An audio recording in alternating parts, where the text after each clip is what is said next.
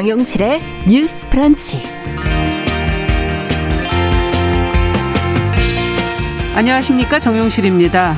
어, 한진 중공업에서 노조 활동을 하다가 1986년에 해고된 이후에 30년 넘게 노동운동을 해왔고요. 최근 2년간에는 복직 투쟁을 한 김진숙 민주노총 부산본부 지도위원이 어, 내일 명예복직을 하게 되죠. 이미 정년을 넘어서 복직하는 날이 퇴직일이 됐지만은 이번 복직 합의는 그래도 좋은 선례가 될 것으로 보입니다. 자, 합의의 의미와 투쟁의 과정 함께 돌아보도록 하겠습니다.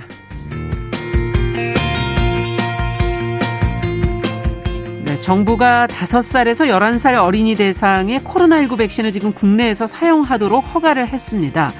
아, 정부는 이 백신이 안정성을 확보했다고 판단을 했고요. 전문가들은 고위험군 아이들에게 보호하는 효과가 있을 것으로 보고 있는데요. 자, 안전성에 대한 내용, 접종 방법 등 저희가 자세한 내용 살펴보도록 하겠습니다. 2월 24일 목요일 정용실의 뉴스 브런치 문을 엽니다.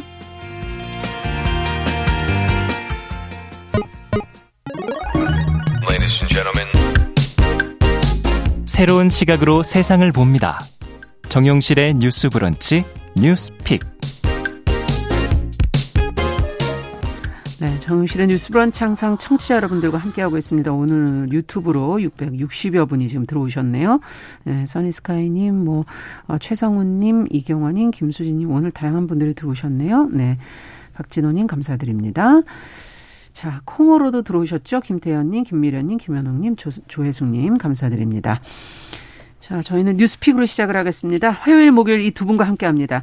아, 신보라 국민의힘 전 의원 안녕하십니까? 네, 안녕하세요. 네, 조성실 정치하는 엄마들 전 대표 안녕하십니까? 네, 반갑습니다. 자, 앞서 말씀드린 어, 김진신, 김진숙 저희 민주노총 부산본부 지도위원 지금 해고됐던 직장에 37년 만에 지금 이제 복직을 한다는 소식이 전해지고 있는데 자, 이번 복직과 관련해서 어떤 내용들이 지금 보도되고 있는지 먼저 좀 살펴보도록 하죠. 신보라 의원께서 네. 좀 전해 주시죠. 옛 한진중공업인 어, HJ중공업이 해고자 신분이었던 김진숙 지도위원의 즉각적인 명예복직과 함께 네. 퇴직에 합의했습니다. 해고 37년 만에 복직이더라고요. 음. 노사 합의에 따라서 김 위원은 2022년 2월 25일자 내일 이제 네. 복직을 한 뒤에 곧바로 같은 날 퇴직을 합니다. 아. 2021년 김 의원이 만 60세 정년을 넘겨서 법적인 복직 시한은 이미 지난 상태이지만 예. 시민사회단체의 복직 요구와 또 회사의 입장 변화가 맞물려서 음. 명예로운 복직과 퇴직의 상징적 의미를 살리기로 한 것인데요. 김 지도위원은 1981년 HJ중공업의 전신인 대한조선공사의 용접공으로 입사를 했고 네. 1986년 노동조합 활동을 이유로 대공분실에 끌려가는 고초를 겪기도 했습니다. 음. 같은 해에는 무단결근을 어, 했다는 이유로 징계 해고가 됐는데 네. 어, 1987년 김 의원은 사측을 상대로 부당해고 소송을 걸었지만 법원이 이를 기각했고요. 음. 어, 이후 2009년과 2020년에 민주화 운동 관련자 명예회복 및 보상심의위원회라는 음. 이제 정부위원회에서 김 의원의 복직을 두 차례나 공고를 또 하기도 했지만 회사가 수용하지 않았습니다. 네. 하지만 최근 사측의 변화와 또 노조 집행부도 변화를 하면서 물꼬가 트이게 됐는데요. 음. 사측은 지난해 HJ 중공업으로 이름을 바꿨고 이 새 출발에 앞서서 해묵은 갈등을 털고 음. 노사가 함께 제도하게 나서자는데 의견을 모은 것으로 알려집니다. 네. H중공업은 법률적 자격 유무를 떠나서 과거 같이 근무했던 동료이자 근로자가 시대적 아픔을 겪었던 것을 안타깝게 생각하고 인도적 차원에서 명예로운 복직과 퇴직의 길을 음. 열어주기로 했다고 밝혔습니다. 네. 어, 이번 합의를 통해서 김 지도위원은 평생의 수건이었고 한이었다. 그렇죠. 기쁘지만 아직 실감이 나지 않는다. 고 밝혔고요. 음. 2년 전에 복직투쟁 선언을 하면서 나의 복직은 시대의 복직이라는 이야기를 했다. 음. 이번 결정이 한 개인의 복직이 아니라 아직도 부당해고로 싸움을 이어나가는 노동자들이 복직할 수 있는 계기가 됐으면 좋겠다는 소회를 밝혔습니다. 네. 김 지도위원의 명예복직과 퇴직 행사는 25일 영도 조선서에서 열린다고 합니다. 네, 내일이군요. 자, 무단 결근의 사유가 어, 문제가 있었기 때문에 부당 해고로 지금 이제 얘기를 하는 거고. 네. 어, 어, 이번 복직이 그러면 노사 합의로 됐다라는 얘기도 해주셔서 어떤 의미가 이 안에 있는 것인지 또 오랜 시간 동안 걸쳐진 그 복직 투쟁을 보면서 두 분이 또 느끼셨던 점도 있을 것 같고요. 조 대표님께서 먼저 좀 얘기를 해주시겠습니까? 네, 우선은 뭐 축하한다라는 메시지는 어떻게 보면은 이렇게 적합하지 않다는 생각이 들고요. 음. 그동안 수고 많으셨다라는 말씀을 전하고 싶습니다. 네. 그러니까 현재 건강이 굉장히 안 좋으신 상황으로 알려져 있고 음. 그것 때문에 이제 또 조속하게 이제 명예복직 과정을 좀 진행한 것도 그렇군요. 있었던 걸로 보이거든요. 네. 그래서 언젠가 인터뷰에서 이런 말씀하신 적이 있어요. 2011년 경에 음. 그 이전에 복직 운동을 하시던 그 동료분이 네. 이제 타워 크레인에서 내려오지 못하시고 난 다음에 향후 대규모로 이제 또 집단 해고가 됐을 때 그거를 도우면서 희망버스로 알려졌던 타워 크레인 고공을 시작하셨었잖아요. 예. 그 고민을 하는 것이 가장 힘들었다. 음. 어, 평범하지 않은 일상이었지만 이라는 표현을 쓰셨는데 제가 그게 되게 마음에 남았거든요. 그렇죠. 그래서 남은 어떤 시간들을 가급적 정말 평범한 일상으로 누리실 음. 수 있기를 바란다라는 말씀을 드리고 싶고요. 이 이 사안이 갖는 어떤 의의를 보자면 음. 어, 결국 지금 앞서서 언급해 주신 것처럼 사측에서는 법원에서 이 해고의 정당성을 인정했기 때문에 그러니까 법리적으로 음. 뭔가 책임이 있는 것은 아니지만 이라는 논조의 이제 의미와 함께 그럼에도 불구하고 이제 명예로운 복직의 과정을 네. 진행한다라고 밝힌 바 있거든요. 근데 그 어, 말씀하신 그, 이, 뭐 자리를 이탈했다. 그러니까 네, 무단, 무단 결근을 했다라는 것이 음. 그 전에 예를 들면은 어용노조의 어떤 행동, 음. 간부들의 행동을 고발하고 그럼으로 인해서 사실은 민주화 과정에서 일어났던 일로 인해서 네. 이제 무고하게 뭐 복역을 하게 된다든지 이런 과정들을 그렇죠. 거치면서 이제 본인의 부서와 다른 곳으로 또 정, 이렇게 부서 배치를 받은, 음. 것에, 받은 것에 대한 어떤 그거에 대한 반대의 음. 어떤 표현으로서 사실은 무단 결근을 했던 것이고 음. 그래서 양측에서 이제 입장하는 어떤 어떤 입장 차가 계속 좁혀지지 않는 상황이었어요. 네. 그리고 동료분들이 복직을 하는 과정에서도 재계를 비롯한 음. 좀 사측에서 강력하게 김진숙 노동자의 어 그 복직 자체는 좀 원하지 않는다는 음. 것 때문에 사실은 복직을 못한 상태로 10여 년 이상 또 지속이 되어 오셨고, 네. 근데 이분의 복직을 바라보면서 역사 속의 인물이 아니라 지금 시대의 복직이잖아요. 그러니까 음. 현재 나와 어떤 호흡을 같이 하고 있는 그렇죠. 그래서 우리가 누군가의 이름을 딴 법안 혹은 어떤 권리를 음. 좀 당연하게 누릴 때가 되게 많은 것 같아요. 음. 근데 사실 그것은 누군가의 삶이나 목숨을 밟고 그렇죠. 선체 우리에게 온 것이라는 사실을 다시 한번 새삼 느끼고 음. 또 그렇다면은 오늘 내가 또 누, 당연하게 누리지만 또 다시 도전해야 되는 것은 무엇인지에 대해서 한 번씩 음. 고민해보는 계기가 됐으면 좋겠다. 그리고 덧붙여서 현재 대선이 정말 얼마 남지 않았는데 음. 노동과 관련된 이야기 거의 듣기가 어렵거든요. 지금 계속 지적이 나오는데도 네. 그러네요. 근데 굉장히 네. 좀 마이너한 목소리로 많이 묻히고 있고 그래서 이 노동이 음. 뭐 예를 들면 노동의 형태가 많이 바뀌었다. 그래서 우리가 갖고 있는 뭐 근로기준법이나 이런 틀이 음. 바뀌어야 된다는 거 물론 일정 부분 동의를 합니다만 네. 노동의 형태가 바뀐다고 해서 우리가 어떤 자기가 갖고 있는 일을 가지고서 또 어떤 생계를 유지하고 음. 자신의 존엄을 유지하는 방식 자체는 본질은 변하지 않거든요. 그 렇죠. 그래서 이 플랫폼 노동 등을 비롯한 새로운 노동 형태에 어떻게 유연하게 대응하면서도 음. 이 노동하는 사람들의 권리를 지킬 것인가에 대해서 이제 대선에서 조금 얼마 남지 않았지만 좀 더 주목하고 주목하고 관심을 갖고 또 무엇보다 그렇죠. 지금 오늘 뭐 속보로 개헌이나 이런 관련된 카드들도 음. 나오고 있는데 우리 사회가 좀 한 발짝 앞으로 나가는 고민을 해야 한다. 그러네요. 네. 네. 뭐 아, 아무리 뭐 기술의 발전이 있다 하더라도 인간의 일과 인간의 관계 속에서 과연 이 문제를 어떻게 풀어가야 될지는 깊은 고민이 좀 네. 필요할 것 같습니다. 어떻게 보세요?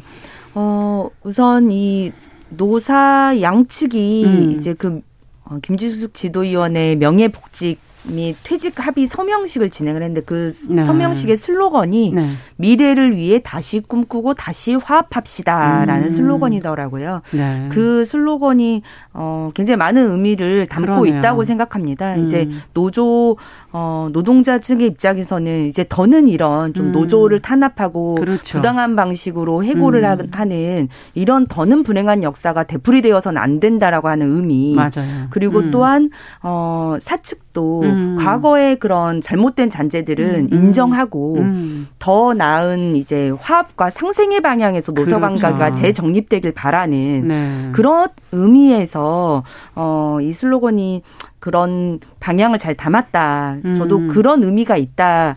어, 라고 생각을 하고요. 네. 실은 이제 김진숙 지도위원은 저도 이제 크레인 고공 시위랄지 희망버스 음, 이런 그렇죠. 정도의 어떤 어, 액션으로만 좀 어, 기억이 됐을 뿐 보도되는 내용들이니까 실제 그분의 네. 어떤 그 부당 해고의 어떤 과정, 음, 원인에 음. 대해서는 실은 잘 몰랐어요. 네. 아마 이 청취자분들도 마찬가지죠. 예, 네. 86년에 정말 어떤 사건이 있었길래 그게 음. 부당 해고로 이어졌고 그게 이제 어 이런 어 노조 민주화 운동으로 그렇죠. 이어졌는지에 대해서 음. 잘 몰라셨을 것 같아요. 음. 근데 이제 그 86년이라는 게 우리가 87년 민주화 운동 저 전이니까 굉장히 네. 어목했던 네. 시대에 맞습니다. 실은 노조라고 하는 게 어, 법에서 당연히 그 노조의 활동이 법적으로 보장은 되어 있지만 음. 사실상 여러 그런 노조의 활동이 상당히 제약받았던 그렇죠. 그런 상황 속에서 그런 부당해고를 겪었기 때문에 음. 저는 지금 시대에선 참 상상조차 하기 어려운 일들이 그 음. 시대에 벌어졌구나라고 보이고요. 그리고 그 이후에 M, 실은 이명박 정부 때그 네. 민주화 운동 보상 심의 위원회에서 복직 공고도 내리고 그때 당시 한진중공업이 이제 뭐 정리해고 문제랄지 네. 이런 것들이 있어서 부당 해고 또 해, 정리해고 노동자분들도 음. 있었는데 그런 분들에 대한 복직도 그 시대에 또 이루어졌는데 어 이제 정권이 또 바뀌고 여러 정부를 거치면서 음. 실은 노동 운동을 중시한다고 봤던 또 문재인 정부에서 이 문제를 음. 굉장히 좀 등한시하고 있었던 게 저는 좀 의아했다라고 네. 보이고 그래서 지난 2020년에 음. 국정감사 때도 이 김진숙 지도위원과 그 한진중공업 사장이 참고인까지 어. 불러져서 네. 어, 관련한 왔었는데도. 예, 문제들도 네. 짚어지고 음. 다시 한번 국회 차원에서도 그때 당시 환노위 위원들이 음. 전원의 의견으로 복직을 좀 할 수 있도록 해라라고 음. 하는 어떤 공고까지 내려지게 됐습니다. 네. 예. 그런 과정들을 이제 겪으면서 오늘까지 이르게 된 것 같고요. 음. 이제 정말 중요한 것은 어찌 보면 어, 새로운 노사관과의 정립 그리고 그렇죠. 과거의 어, 잔재 어떤 정리 그런 음. 시점이 좀 필요하다 는 생각이 들고요. 지금도 여전히 이제 중소사업장의 경우에는 아직도 근로자의 권리를 잘 찾지 못하는 분들이 계시고 그렇죠. 또 한편으로 또 대기업이나 이런 데에 가면 너무 또 강성 노조의 어떤 투쟁 음. 방식이랄지 이런 부분들이 좀 언론과 시민사회의 어떤 지탄을 받기도 하거든요. 음. 저는 그래서 정말 노세가 함께 상생할 수 있는 방안들을 음. 좀잘 찾았으면 좋겠다. 네. 그리고 그걸 아마 지금도 그런 관련한 활동을 하시고 운동을 하시는 분들도 어 정말 노사가 대립하는 게 중요한 게 아니라 그렇죠. 어 노동 음. 근로자의 권리도 찾고 음. 회사도 근로자 함께 상생해야만 더 발전하고 음. 어 더 나아갈 수 있다라고 하는 음. 그런 관계를 더 모색하기 위한 노력을 하시는 거기 때문에 네. 우리가 그런 방향에서 대안을 좀 찾아갔으면 좋겠다라는 그러네요. 생각이 듭니다. 네. 자, 어쨌든 복직하면서 이제 또 퇴사를 하게 되는 그런 명예복직의 형태이긴 한데 보상 문제도 지금 논의되고 있다는 얘기가 있어서 그냥 상징적인 조치만은 아닌 것 같다는 생각도 드는데요. 어떤 보상 규모라든지 어떤 선에서 지금 보상이 이루어진 것인지 아니면 지금 그 내용을 어떻게 해야 된다고 보십니까? 네, 현재 상황에서는 이제 노조 측과 사측 간에 좀 진행이 되고 있는 것으로 보도되고 있는 거는 저는 네. 아직 찾지는 못했는데요.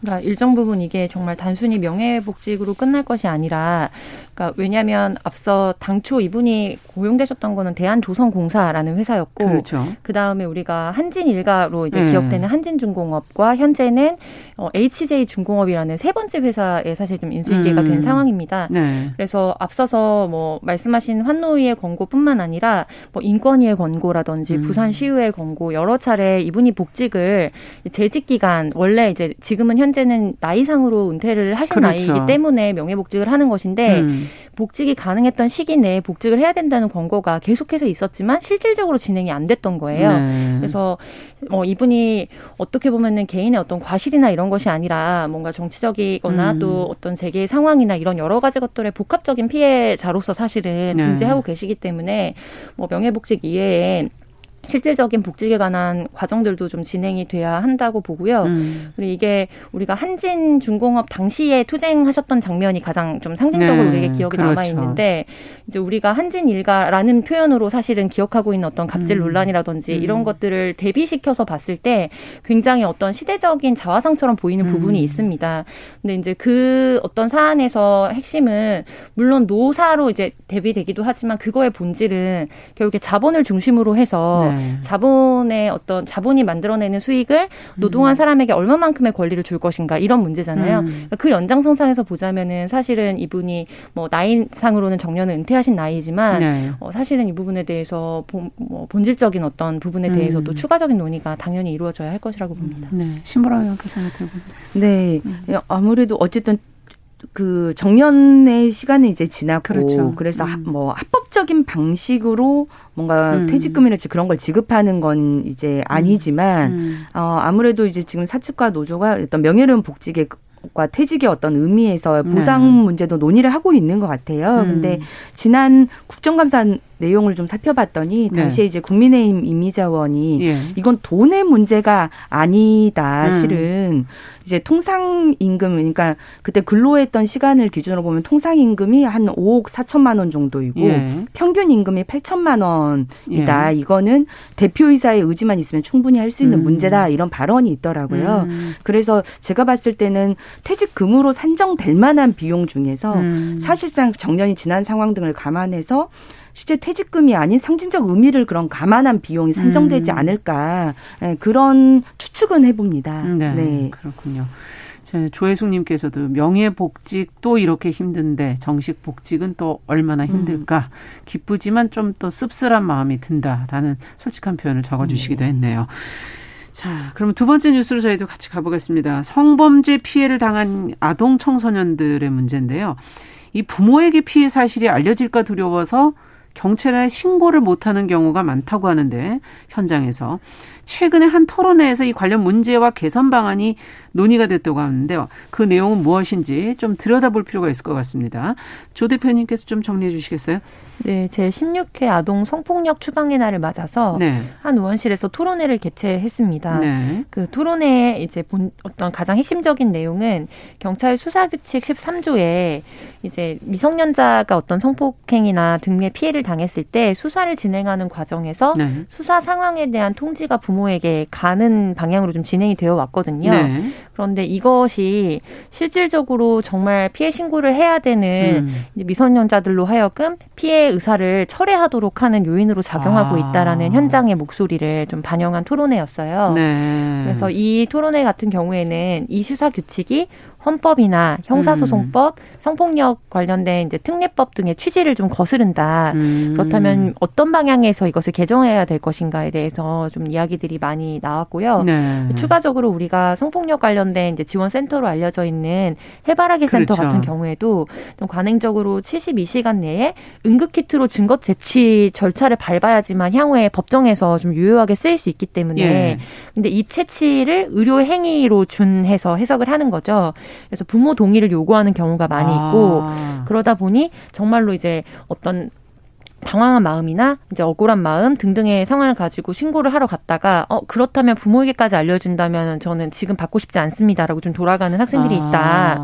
그래서 이런 부분에 대해서 부모에게 알려야 하는 어떤 보호자에 대한 고제 의무는 음. 갖되 어떻게 이 피해 청소년에 대한 인권이나 자발적 결정권을 음. 보호할 것인가. 그래서 그 선에 대한 논의들이 좀 이루어졌던 토론회입니다. 그러네요. 상당히 이거는 뭐 어떻게 보면 좀 민감하고 음. 또 그러면서도 또 미성 미성년이기 때문에 네, 어떻게 해야 할지, 예. 뭐 경찰의 어떤 수사 규칙을 또 그러면 어떻게 정해야 할지 뭐 여러 가지 지금 걸리는 부분이 있는데 어떻게 보시는지 어떤 방안이 좀 필요하다고 보십니까? 신보라 음. 의원께서. 음. 가장 이상적인 상황은 실은 피해 사실을 부모에게 알리고 음. 지지와 지원을 받는 것이 실은 가장 그렇죠. 이상적인 네. 상황이지만 실은 모든 이제 완벽한 가정이라는 게 100% 존재하지는 예. 않는 상황이고 음. 어, 이 토론회에서도 몇 가지 사례들이 발표가 아, 됐었는데 아, 네. 어, 청소년들이 그런 부모 통지를 꺼리는 이유가, 이유가 대체적으로 이제 예. 부모님이 아 알게 되는 그 상황 자체를 좀 더 두려워하거나 아, 그걸 두려워서 네, 혼이 나지 않을까 하는 그런 우려와 걱정이라고 아. 하는 측면이 한 가지 있고 또 하나는 네. 이제 부모와의 불신 문제가 좀 작용하는 것 같습니다. 어, 이 피해 사실에 대해서도 오히려 없던 일로 만들어 버리거나 아. 혹은 가해자와 너무 쉽게 합의를 해요. 빨리 버리는 그런 상황. 위해서. 네, 그래서 네. 어 이런 부분에 대한 불신 이 일정 정도 음. 작용을 하거나 하는 것 때문에 어쨌든 그 법정 대리인의 반응을 우려해서 알리고 싶어 하지 않는 음. 경우가 있고 실제 그래서 피해 사실이 있음에도 불구하고 결국 신고나 이런 수사 단계까지 가지 못하는 경우도 음. 사례로 발생을 했기 때문에 예. 이 부분에 대한 보완이 반드시 필요하다는 논의였더라고요. 네. 저도 이제 이걸 보면서 실은 가장 중요한 것은 미성년자들이 지원과 지지를 받는 것이 중요하고 그렇죠. 그리고 어 어른의 조, 조력을 받고 네. 보호가 필요하다는 전제가 있기 때문에 실은 부모 통지를 하는 거죠. 예, 법정 네. 대리인의 네. 그 통지 의무가 있는 거지만 정작 청소년 특히 아동 청소년 피해자가 부모의 조력과 도움에 의문이 생긴다면 음. 그 부분에 대해서는 어떤 보완 장치랄지 음. 아니면 예외 규정이 좀 필요하다라고 아. 저도 보입니다. 네. 그래서 그래서 보면 실제 전문가들도 예. 이 범죄 수사 규칙상 에 반드시 부모에게 그 알려라. 의무 예. 통지하도록 하는 예. 그 규정이 미성년의 어떤 피해자의 고소권, 음. 그 그리고 헌법상의 그 자기 결정권을 그렇죠. 좀 침해할 수 있고 그다음에 성폭력 범죄 특례법의 29조 네. 그리고 아동 청소년 성보호에 관한 법률 25조가 네. 똑같은 조항인데요. 수사 및 재판 절차에서의 배려 조항이에요. 네. 그래서 네. 음. 조사 및 뭐 심리 재판 과정에서 인격이나 명예가 손상되거나 음. 사적인 비밀이 침해되지 않도록 주의해야 된다는 이 조항인데 네. 지금 이제 부모 통지 조항이 어 피해자의 의사결정권과 좀 반. 그렇죠. 반할 때. 어, 예. 반하게 이게 될 수 있기 때문에 음. 이 조항의 침해가 될 수 있다. 아. 그런 부분에서 어, 그 피해자의 명예를 부당히 침해하거나 음. 2차 피해 우려가 있는 경우 어, 미성년자의 복리에 부적당한 경우에는 통지 의무의 예외를 좀 둘 수 있도록 하는 음, 규정을 예외 조항을 만들어야 예, 된다. 두는 방식도 좀 논의가 필요할 것 같고요. 음. 아니면 이제 성폭력 범죄 특례법이나 이런 음. 부분에 보면 변호사 선임의 특례도 있거든요. 그렇군요. 그리고 국선 변호사를 선임할 수 있고 음. 그러면 수사 과정에서 변호사의 조력을 받아서 네. 어 뭔가 대리 어 그렇죠 법정 대리인으로서 역할을 예, 할 역할을 할 수 있기 때문에 예. 이런 것들을 좀 차용해서 음. 하는 게 좋지 않을까라는 생각도 들었습니다. 보완할 수 있는 방법이 네. 네. 초 대표님께서는 어떻게 보십니까? 네, 그러니까 여전히 한국 사회가 어떤 성폭력에 대해서 갖고 있는 음. 어떤 피해 관념이라는 음. 것이 있기 때문에 그런 부분에서 미성년자들이 본인이 피해를 받았을 때 이것이 부모에게 알려지는 것이 두려울 수밖에 없는 간극도 그러네요. 있을 것 같아요. 네. 그리고 이게 법정 대리인이 바로 가해자였을 경우에는 통지하지 음. 않는 것으로 되어 있지만 음. 예를 들면 뭐 직계 친족이라든지 아. 뭐 가족이라든지 가까운 예. 그런 경우에는 또 여러 가지 이중 관계가 설정되어 있기 때문에 또 고민스러운 부분들이 아. 있을 수밖에 없을 것 같습니다. 그래서 현재 상황에서는 아주 나이가 어린 13세 뭐 미만 같은 경우에는 네. 사실 법상으로 이제 자기 결정권이나 이런 의사 능력이나 이런 것들을 음. 아주 뭐 완전히 인정하지는 않기 때문에 음. 그런 부분에서는 당연히 당연히 이제 부모의 어떤 동의가 있을 수밖에 없겠지만 지금 좀 논의가 되고 있는 부분은 우리나라로 치면 중고등학생들의 그렇죠. 청소년들이거든요. 이상을 얘기하시는 네, 거죠. 그래서 이런 네. 경우에는 좀 유연하게 적용할 수 있도록 음. 예를 들면 이제 해바라기 센터 같은 경우에 모두 의무로 하고 있지는 않지만 대다수가 사실은 그렇게 준해서 해석을 하고 있는데 음. 예, 우리가 뭐 의료행위를 할 때도 아주 음. 급한 경우에는 뭐 수술을 한다든지 이런 게 아닌 이상 그렇죠. 바로 동의를 얻지는 않잖아요. 네. 그리고 필요한 경우에 법률적인 과정으로 고소의 과정이라든지 뭐 이런 소송으로 가게 됐을 때는 음. 결국에는 이제 가족들이 알 수밖에 없는 상황이 오거든요. 음. 그래서 응급하게 이제 성폭력 상황에서는 뭐 응급한 상황에서, 응급 사실 증거 채취하는 게 중요하기 때문에 맞아요. 그런 네. 상황에는 좀 임의로 선택할 수 있도록 하는 음. 여지를 줄 필요가 있다. 그래서 뭐 이런 뭐 응급 상황에서의 증거 물 채취뿐만 아니라 네. 경찰 수사 과정에서도 그런 음. 부분을 좀 종합적으로 고려할 필요가 있어 보입니다. 네. 아, 좀 보완이 좀 필요할 것 같습니다. 앞으로도 좀 지켜보면서 또 논의를 또 이어가 보도록 하죠. 오늘 뉴스픽 조성실 정치하는 엄마들 전 대표 신보라 국민의힘 전 의원 두 분과 함께 이야기 나눠봤습니다.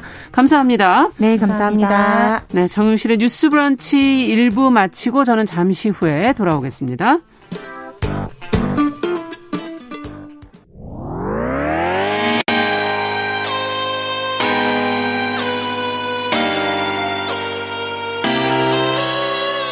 어떤 사람들은 삼루에서 태어났으면서 자신이 삼루타를 친 것처럼 생각하며 살아간다라는 음. 말이 있어요.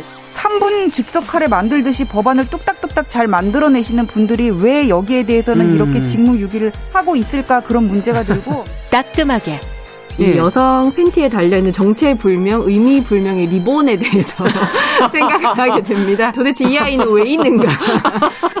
경쾌하게. 정말 그런가요?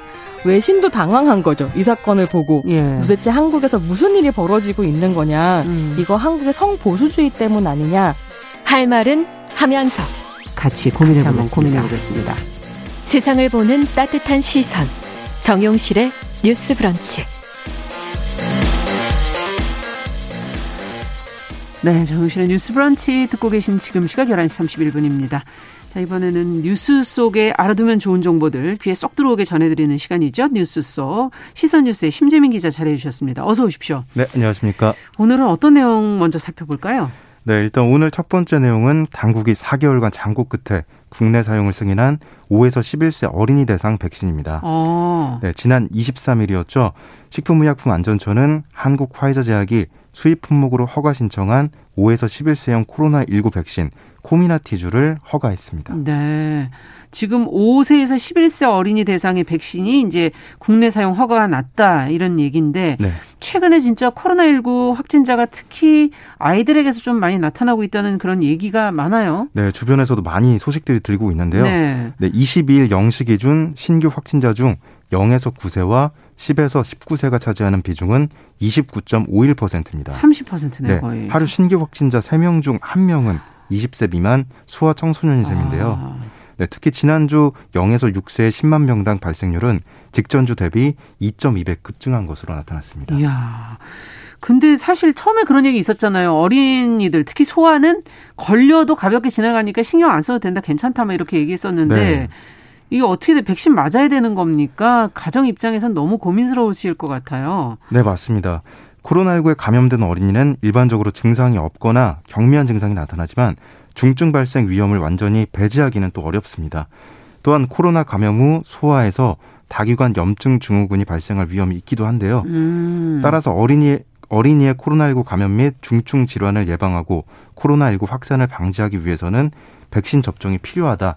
이런 것들이 전문가의 의견입니다. 아, 그럼 어제 이제 사용 허가 난 화이자의 5세에서 11세에 대한 백신 코미나티주 네. 이건 안전성이 입증이 됐습니까? 과학적으로 나온 근거도 좀 살펴보죠. 네. 일단 화이자가 실시한 임상 시험에서 국소 반응은 주사 부위 통증, 발적, 종창순이었고 전신 반응은 피로, 두통, 근육통, 오한, 설사, 관절통, 구토 순으로 나타났습니다. 아. 네.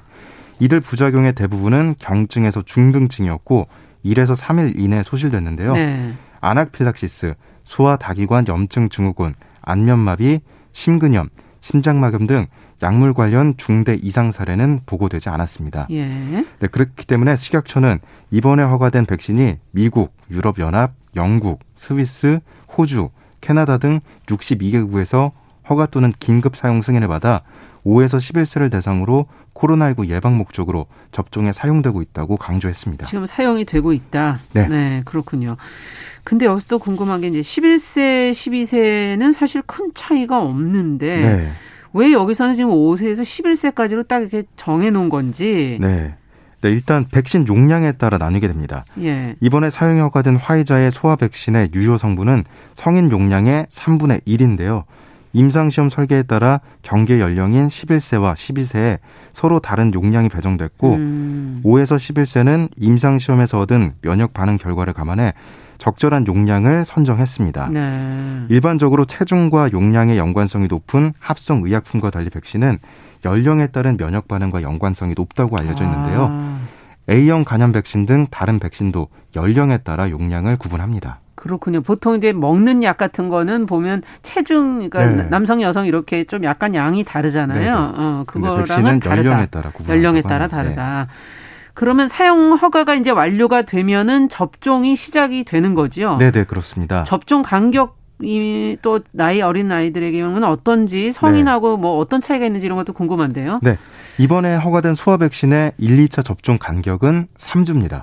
소아 3차 접종은 이번 허가 내용에 포함되지는 않았으나 소아 중증 면역 저하자는 2차 투여 4주 후에 3차 투여를 허가받을 수 있습니다. 네. 화이자가 지난 1일 소아 대상 추가 접종 임상 계획을 발표한 바 있어서 추가 접종 허가를 신청할 경우 검토한다 이런 계획입니다. 그렇군요. 마지막으로 지금 아이들 같은 경우 원래도 예방 접종을 네, 뭐 이것저것 하고 있어서 네. 그거하고 겹치는 건 어떻게 되나요? 네. 그런 부분에 대한 설명도 있었는데요. 식약처 전문가들은 디프테리아, 파상풍, 백일해 등과 같은 국가 필수 예방, 예방 접종 등이 예정돼 있다면 네. 해당 접종과 시간차를 두고 코로나 백신을 맞으라고 권고했습니다. 음. 어, 아무래도 아이가 백신 접종 후 발생할 수 있는 불편감을 잘 이겨내는 게 가장 중요하기 때문입니다. 네, 어쨌든 그것이 서로 이렇게 같이 동시에 하지는 말고 좀 떨어뜨려서 네. 해라 이렇게 좀 얘기해 주셨어요. 자, 그러면은 어 다음 소식도 가보도록 하죠. 네. 어떤 소식 살펴볼까요? 네, 다음은 출산 관련 소식입니다. 네. 네, 잉태와 출산 정말 축복받아 마땅한 과정이지만 어 일부 산모의 경우에는 출산 후에 산후 우울증을 호소하기도 합니다. 주변에 많아요. 네. 네. 그런데 미국 버지니아 대학의 한 연구팀이 산후 우울증의 3대 요인을 밝혀내 이목을 모으고 있습니다. 어, 이게 산후에 그냥 오는 게 아니라 네. 원인이 있다는 네, 건가요? 있다. 예. 그럼 네. 일단 산후 우울증이라는 게 정확하게 어떤 증상인지부터 한번 좀 살펴보죠. 네, 보통 출산 후 4주에서 12개월 사이 발생하는 산후 우울증은 슬픔, 불안, 극심한 피로 증상이 나타납니다. 어, 그리고 심한 경우에는 태어난 아기를 돌보지 않고 어, 심지어 아이에 해를 끼치거나 해칠 수 있으며 음. 극단적인 선택을 생각할 수도 있는 무서운 정신질환입니다. 음. 특히 산후 우울증을 겪은 여성의 아이는 나중에 우울증이나 다른 정신질환이 나타날 수 있으며 어, 낮은 지능 지수, 언어 지연 발달 등 성장 성장 발달에도 문제가 발생할 수 있는데요. 네, 따라 산후 우울증은 초기 발견과 치료가 중요합니다. 아이한테도 영향을 줄 수 있다. 그러니까는 빨리 초기에 치료해라 이런 얘기신데 네. 저는 궁금한 게 산후 우울증의 그러면 원인이 그 원인이 뭐예요? 네네 세 가지 조건이 있다 이런 연구가 예. 나왔는데요. 제니퍼 페인 박사 연구팀은 세계 각국의 주민 총 110만여 명을 대상으로 진행한 조사를 진행한 결과 네. 첫 번째는 24세 이하 산모, 두 번째는 아. 첫 출산 산모, 세 번째는 쌍둥이 산모가 어, 산후우울증 위험이 가장 높다 이런 연구 결과를 발표했습니다. 네, 조금 더 들여다보고 싶은데 어린 산모 결혼을 하고 뭐 너무 일찍 아이를 네. 가져서 그런가? 뭐 여러 가지 네. 생각이 드네요. 네, 맞습니다. 네. 연구팀이 분석한 결과를 살펴보면요.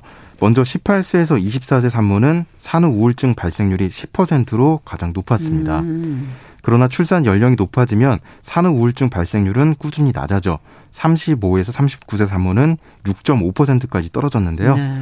다만 다시 출산 연령이 40세가 넘으면 산후 우울증 발생률은 6.9%로 다소 높아졌습니다. 음. 어, 아무래도 준비가 덜 된 상태에서 임신을 하고 출산을 하다 보니까 산후 우울증에 쉽게 빠지게 될 수 있다 그렇군요. 이런 말이 되는 것 같습니다. 네. 네. 그리고 전에 출산한 경험이 있는 여성은 모든 연령층에서 첫 출산 여성보다 산후 우울증 발생률이 현저히 낮았습니다. 아. 어, 첫 출산 산모가 모든 것을 처음 겪게 되기 때문에 상대적으로 산후 우울증에 걸릴 위험이 높다 이런 말입니다. 아, 그러니까 어리고 첫 출산을 하는 산모들은 사실 아이를 어떻게 키워야 될지도 네, 모르고 두려울 것 같아요. 네, 두렵죠. 네. 그리고 어, 막 이게 너무 부담스럽기도 네. 하고 내가 이제 엄마가 된다는 사실 자체가 네.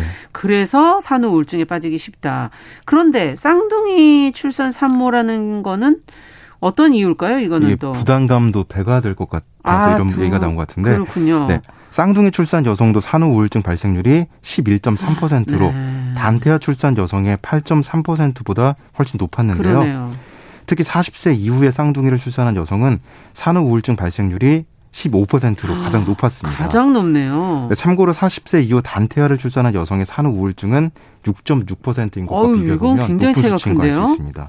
네. 네. 그런데 저희가 쉽게 뭐 남아 여아에 따라서 우울증이 발생할 수 있냐 네. 이런 의문들도 많은데 남아 또는 여아 출산 사이에는 산후 우울증 발생률에 별 차이가 없었습니다. 아 그렇군요. 그러니까 이게 부담감이 어느 정도냐 쌍둥이인데 나이도 많으면 네.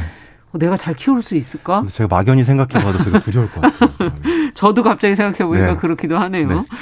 자, 근데 이게 정말 출산이 부담과 이 고통이 좀 크거든요. 네. 이건 옆에서 좀 잘 챙겨주시는 네, 특히 남편들의 역할이 좀 큰 역할 맞아요. 여기 네. 대해서는 어떻게 생각하세요? 저는 잘하겠습니다. 네. 네.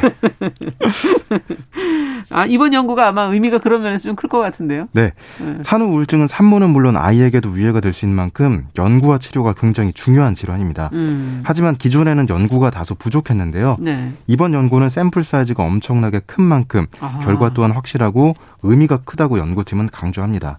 아무래도 세계 여러 나라를 대상으로 했기 때문에 산후 우울증의 위험 요인에 대한 의문을 해소하는 데 도움이 된다. 아. 이런 말인데요. 네. 지금까지 발표된 산후 우울증에 관한 연구들은 규모가 작고 작은 지역에 국한된 것이 많았기 때문에 더 가치가 있다. 그렇군요. 그렇게 평가되고 있습니다. 네. 이건 넓게 적용할 수 있는 이야기다라는 네. 얘기네요. 그렇습니다. 마지막 뉴스 살펴보죠.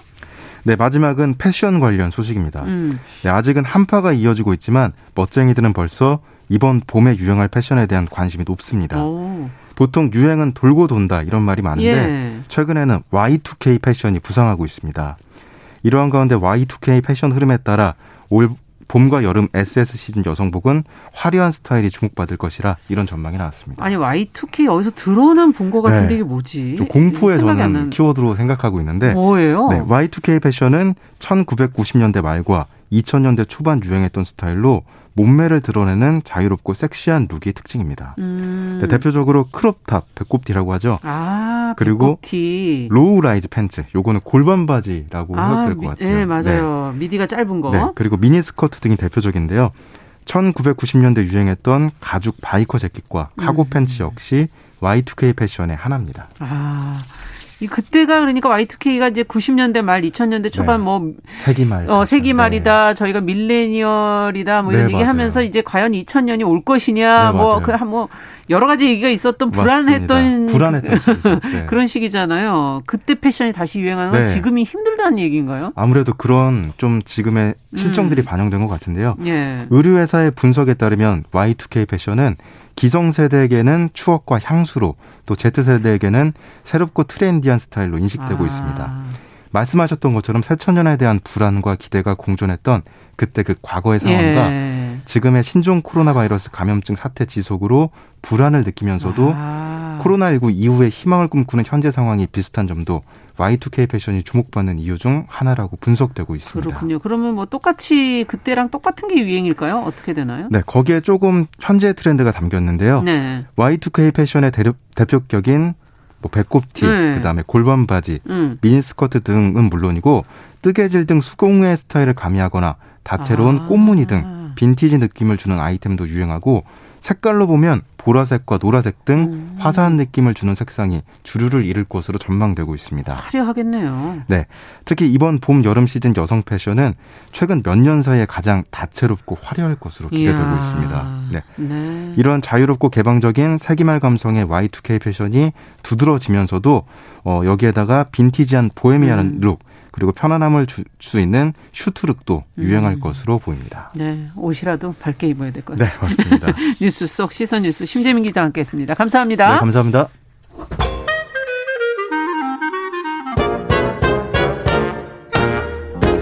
모두가 행복한 미래 정용실의 뉴스 브런치.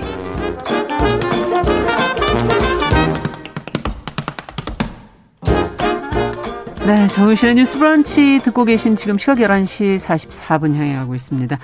어, 동네 책방 서점 편집자의 세심한 안목으로 고른 좋은 책들 소개받아 보는 그런 시간이죠. 오늘은 고요서사의 차경희 대표 차례해 주셨습니다. 어서 오십시오. 네, 안녕하세요. 네, 오늘은 뭘 같이 읽어볼까요?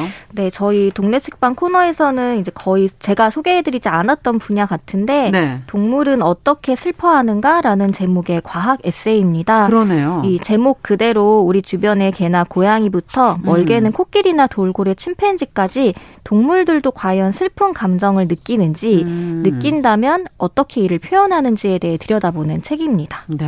사실 이 동물들과 감정을 교류하시는 분들 참 많긴 한데 네, 떠나 보낸 다음에 네, 네, 네, 펜로스라 그래가지고 네. 한동안 그렇게 슬퍼하시면서 사진 올리고 그러시는 분들 하시고. 많아요. 네, 네, 네. 근데 이거는 이제 반대로 동물이 그쵸. 슬퍼하는 네, 그 네. 개념을 다룬 것이니까. 네, 네, 네. 기존에 많이 봤던 그런 것과는 좀 반대되는 개념이 어찌 보면 좀 낯선 개념일 네. 수도 있고요. 저도 음. 제목부터가 직접적으로 동물의 슬픔을 이제 궁금해하고 있는 게 좀 신기하게 느껴 낯설게 음. 느껴지기도 했고 이제 개인적으로 개나 고양이를 좋아하고 뭐 다른 동물들의 삶이나 동물권에 이제 어느 정도 관심이 있는 편이긴 한데 네. 하지만 이 인간의 입장에서 쓴 책이나 동물 이야기들을 읽다 보면 이 너무나 인간 의 관점대로 이제 그거를 해석한 맞아요. 건 아닌가 하는 생각이 들 때가 있어요. 그렇죠, 그렇죠. 동물들의 행동을 인간 방식에 맞춰서 의인화하는 음. 지점 과연 괜찮을까라는 음. 생각도 들고 근데 저도 소셜 미디어에서 동물 영상들을 많이 보는 편인데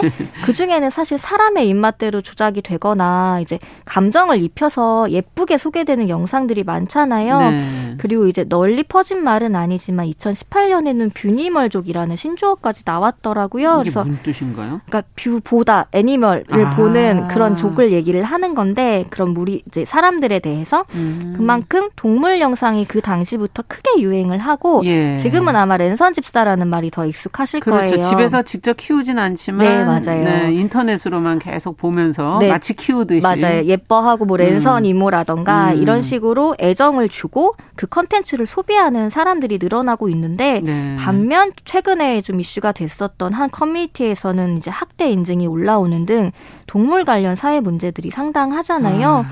그만큼 이제 동물은 이제 인간을 위한 존재라든가 음. 귀여워하거나 혹은 인간이 얼마든지 통제할 수 있는 대상으로만 보는데 문제 의식을 아. 느끼는 사람들도 있습니다. 그러네요. 저도 이제 이런 생각을 하던 중에 동물이라는 개별 존재들은 어떤 감정을 느끼는지 이 음. 사례와 분석을 통해 말해주는 책이 눈에 띄어 고르게 됐어요. 네, 저도 네. 사실 이제 뭐 개, 개를 키우고 있기 때문에 네. 항상 그 동물 영상 잘 보고 네. 눈물 찔끔 보면 끊을 수가 없죠. 네, 계속 보게 되는 그런 네. 매력이 있는데 네. 그러나 가끔 그런 생각을 해요. 저희 개를 보면서 네. 아, 우리 집에서 이렇게 자라지 않고 만약에 자연 속에서 아, 태어났다면 네, 어떻게 맞아요. 살았을까? 네. 네. 이런 생각 가끔 해보게 되거든요. 네, 정말. 맞습니다. 음. 그리고 이제 그런 사회적 이슈들을 대하면서 음. 동물권에 대해 말하는 문제도 중요한데 음. 사실 그들의 입장이 되어서 어떤 감정을 느끼는지 음. 그리고 이제 더 나아가서 이들도 가까운 친구나 가족이나 연인을 상실하면 동물들은 과연 어떤 감정을 느끼는지 아. 들여다보는 책이라 더 궁금해졌는데 그러네요. 이게 과학 에세이긴 하지만 그리고 굉장히 사례에 충실하고 통계에 음. 이제 이제 인용을 하기도 하는데, 예. 네. 네. 근데 그 안에 굉장히 좀 조심스러운 따뜻함이 있어요. 음. 근데 이 저자가 강조하는 게 과학 관련 글에서는 감정을 배제하는 거를 굉장히 훈련을 받고 음. 좀 그런 환경에 있는데 그럼에도 이거는 얘기하고 싶다라던가 아. 그런 태도들이 굉장히 좀 따뜻하게 읽히는 글이었습니다. 음. 좀 사례를 먼저 이제 얘기를 해드리자면 이제 아마 보신 분들도 계실 거예요. 예. 호크아이라는 개가 있었는데 오랜 세월을 함께했던 보호자가 좀 안타까운 일로 음. 죽게 되고 장례식에서 이제 친구가 추도사를 말하던 좀 엄숙한 분위기 중에 이 개가 앞으로 걸어 나가서 갑자기 관 앞에 누워 버립니다. 음. 그리고는 이 장례식이 끝날 때까지 그 자리에 누워 있어요.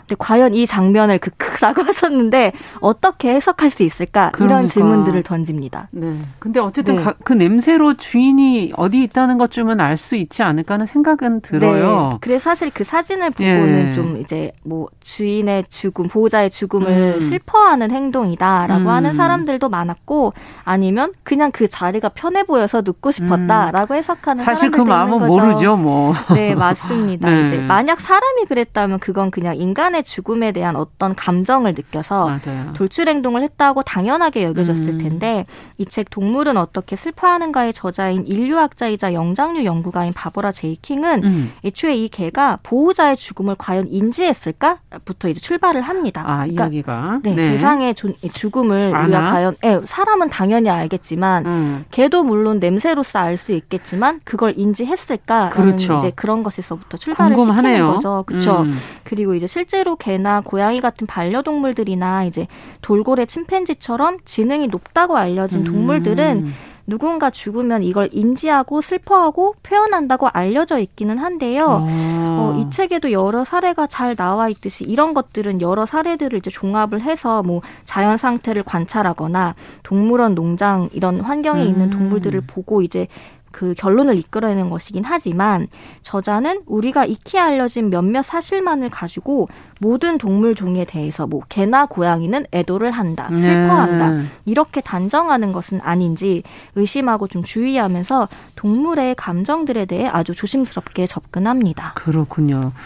제가 얼마 전에 보니까는 뭐 강아지도 그렇고 고양이도 네. 그렇고 여기 뭐 통역기라는 맞아요. 그런 앱이 있어서 뭐 그걸 달면 네. 네. 그걸 뭐 대신 얘기해주고 뭐 이런다고 맞아요. 하는데 진짜 그게 사실일까 이런 생각 맞아요. 들기도 하고. 근데 또 그만큼 이제 반려동물들의 감정이나 언어를 이해하고 싶은 사람들이 많다는 이제 증거잖아요. 아, 그렇죠. 근데 이제 이 책은 고양이, 개, 토끼처럼 우리와 가까운 동물들뿐 아니라 염소나 말, 소 같은 가축 동물 그리고 코끼리, 원숭이, 침팬지, 돌 고래처럼 지능과 감정 표현이 풍부하다고 알려진 동물들의 사례를 전부 이제 음. 좀 두루 돌아보는데 그리고 재미 있었던 거는 이제 동물로서는 아주 드물게 일부 일처제 이제 습관을 지닌 새의 사례를 통해서 어. 연인 혹은 반려인의 상실에 대한 동물 행동을 살펴보기도 하는데 예. 좀 이거는 인간에 대한 그런 것과 좀 이입을 해서 보게 되더라고요. 그렇군요. 그리고 뭐 동물의 자살에 대한 신앙도 어. 있고 종을 초월한 우정과 감정 그리고 마지막에는 아주 공평 하게 영장류로서의 인류의 이제 상실과 슬픔에 대해서도 다루기도 합니다. 네. 그 중에서 아마 아마도 이제 듣고 계신 분들은 고양이나 개의 사례를 궁금해하실 그렇죠, 것 같아요. 그렇죠. 근데 이거는 아주 그냥 대표적인 일반적인 이 안에서의 이제 예로 윌라 카슨이라는 두 고양이가 있었는데 어느 날 나이가 더 많은 카슨이 세상을 떠납니다. 음. 그런데 윌라는 평소와 다르게 카슨이 떠나고 오히려 2, 3일 뒤에 갑자기 이상 행동을 시작하게 돼요. 음. 처음에는 그냥 약간만 불안해하는 눈치였는데 2, 3일이 지나도 이제 돌아오지 않는 걸 알았는지 음. 집안 구석구석을 살피면서 이상한 울음소리를 내고 심하게 불안해하는데 가족들은 결국 혹시나 싶어 밀라의 불안을 달래기 위해 에이미라는 어린 고양이를 새로 입양했다고 해요. 근데 음. 다행히 윌라는 에이미를 돌보면서 이 불안을 달래게 됐다는 사례가 나오는데 이 비슷한 사례들이 많아요. 심지어는 맞아요. 두 번째 이제 반려 친구도 음. 잃게 되자 식음을 전폐하고 죽는 동물들의 사례도 나오고 음. 하지만 그러면서도 과연 이 이상한 울음소리가 과연 슬퍼서인지 음. 아니면 단순히 환경 변화에 따른 불안함에 따라서인지 그런 해석 여부를 조심스럽게 들여다보고 있습니다. 네. 환경 변화에 따른 불안함이었다면은 새로 들어왔을 때도 불안한 그쵸. 거 아닐까요? 아마 비슷한 그런 네. 이상한 뭐 울거나 반응을 음. 보였겠죠. 말씀하신 것처럼 이 책의 저자는 여러 상황을 비교하고 변수들을 좀 제거해 가면서 아, 정말 과학적이군요. 네, 접근하는 게 그 설득력이 되게 있어요. 음. 그리고 공통 사항들을 추려내고 이게 슬픔인지 애도인지까지도 아. 좀 가려냅니다. 네. 이제 여러 번 등장하는데 이렇게 우울해하는 그러니까 친구나 가족을 잃고 우울해하는 증상들도 어, 보편적으로 사례들을 통해 어, 보살펴야 할 다른 존재를 곁에 둬주면 그 증상이 차차 나아지고 아. 그리고 어, 실제로 그 친구가 이제 먼저 떠난 대상의 시신을 보여주고 인지시키면 생각보다 빨리 그 감정을 추스르는 경우들이 있다고 해요. 그러니까 음. 어떻게 보면은 동물에겐 장례 절차라는 게 없, 저희가 바, 발견된 게 많지는 않잖아요. 음. 근데 마치 사람들이 그런 죽음을 받아들이는 것처럼 시신을 서서히. 보여주고 냄새를 맡게 해주고 아. 만지게 해주는 게 반려동물들의 상실감을 좀 덜어줄 수 있는 방법이라고 이제 나와요. 그래서 혹시 반려동물과 사 여러 마리의 반려동물과 음. 사시는 분들은 어, 새겨 들어서 진짜 알아두시면 도움 이 네, 되겠네요. 네, 그런 내용이라고 좀 생각이 네. 들더라고요. 모든 동물이 어떻습니까? 슬픔을 느끼고 정말 표현을 합니까? 지금 반려동물 얘기만 저희가 하고 있는데. 네, 사실 이 책의 제목에서 유추해 볼 수 있듯이 음. 그건 아니다라고 이 책이 얘기를 하고 있어요. 근데 사실 음. 대부분 언급하는 동물들은 슬픔 혹은 슬픔에 가까운 감정을 느낀다라고 음. 이제 드러나긴 하지만 의외의 경우가 있었는데 원숭이가 네. 그렇지 않다 쪽에 가까운 이야기가 나오더라고요. 원숭이가. 네, 굉장히 영리한 동물로 알려져 그러니까 있잖아요. 가깝지 않나요? 네, 막 장난도 네. 치고 근데 원숭이는 같은 무리의 원숭이가 죽더라도 시신에 관심을 두지 않고 버려두는 경우가 대부분, 그러니까 모른 척하는 음. 경우가 대부분이라고 해요. 드물게는 죽은 새끼를 부패할 때까지 안고 다니는 어미 원숭이 사례도 있기는 아이고. 한데 이 경우 그리고 스트레스 반응도 실제로 이제 수치로 나온다고 해요. 하지만 죽음에 대한 인지를 못해서 그러는 건지 음. 혹은 상실에 대한 그냥 이상 반응인 건지 슬픔이 아니라 그런 식으로 이제 결론이 슬픔이나 애도를 표한다고 판가름될 만한 사례가 아직은 원숭이는 없지만 하지만 이건 어떻게 보면은 원숭이는 먹이를 찾기 위해 지금 에너지를 낭비하고 싶지 않은 그런 환경에 처해 있는 음. 경우이기 때문에 슬픔도 에너지인 경우에 아, 사람도 그렇죠. 그런 경우 있잖아요. 진이 빠지잖아요. 네, 그런 음. 경우 그거를 추스르는 쪽으로, 그러니까 무던해지는 쪽으로 진화했을 가능성이 있다라는 음. 이야기까지 좀 언급이 돼요. 하지만 저자는 우리가 동물의 감정에 대해 연구할 영역은 너무나 많다. 그러니까 원숭이가 슬픔을 느낀다는 사례는 아직은 없지만 그렇다고 느끼지 않는다고 확정 지을 수는 없다. 이런 식으로 해서 음. 모든 종에 대해서 확정해서 확인하는 거를 또 지향하고 있습니다. 네.